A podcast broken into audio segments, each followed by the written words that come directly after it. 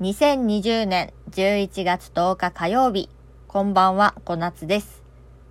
今回から番組の内容を少しリニューアルして配信していこうと思います。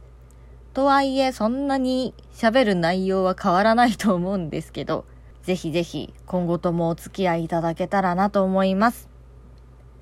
私、ポッドキャスト、ラジオトーク、スタンド FM などでもボイスメディアを配信しております。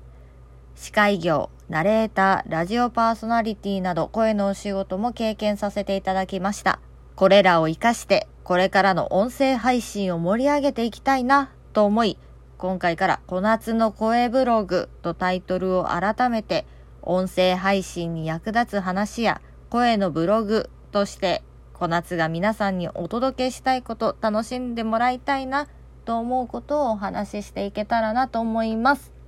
改めまして私現在3つほど番組を配信しております。今お聞きのラジオトークでの配信、こちらはポッドキャストでもお聞きいただくことができます。先ほども申し上げましたように、音声配信に役立つことだったり、私自身のブログを書くのがめんどくさいという気持ちで、もうだったら喋ればいいじゃん、早いじゃんということで、ここに残していこうかなと思っております。もちろんブログ自体もあるんですけれども、こちらもぜひぜひチェックしていただきたいなと思います。で、ポッドキャスト番組。こちらはマピという友人と共に野球にまつわるエトセトラを語り尽くすポッドキャスト番組 1844MHz というものを配信しております。アンカーと呼ばれるポッドキャストのプラットフォームアプリと言ったらいいのかな？こちらで遠隔収録、BGM、カット作業なんかもして配信をしております。めちゃくちゃお手軽なので、これおすすめです。また、このアンカーというアプリについても、この番組内で紹介していこうかなと思います。そしてもう一つ、こちらはスタンド FM、チャバちゃんということを2人で雑談ベースの配信をしております。前回の配信だと BB 弾というテーマで、どういうテーマ？というテーマで2、30分ぐらいかなトークを展開しております。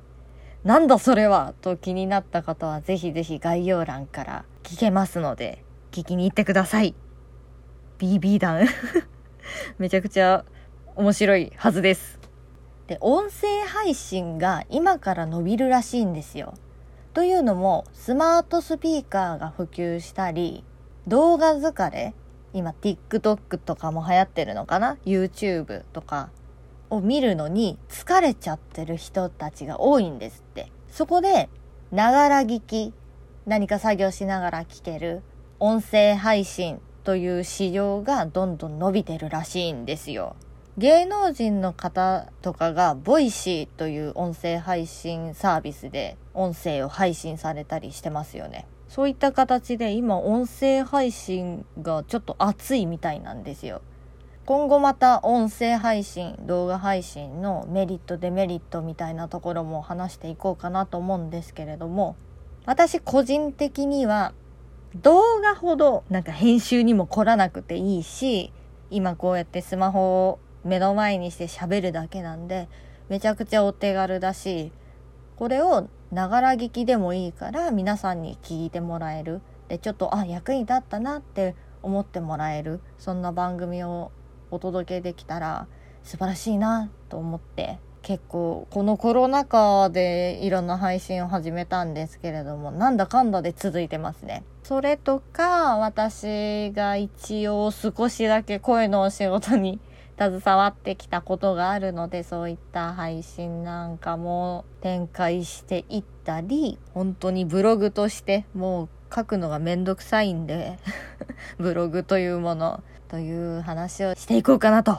思っております。この番組はポッドキャストでも配信しております。ラジオトークでお聞きの皆さんは今日の話がおいいじゃん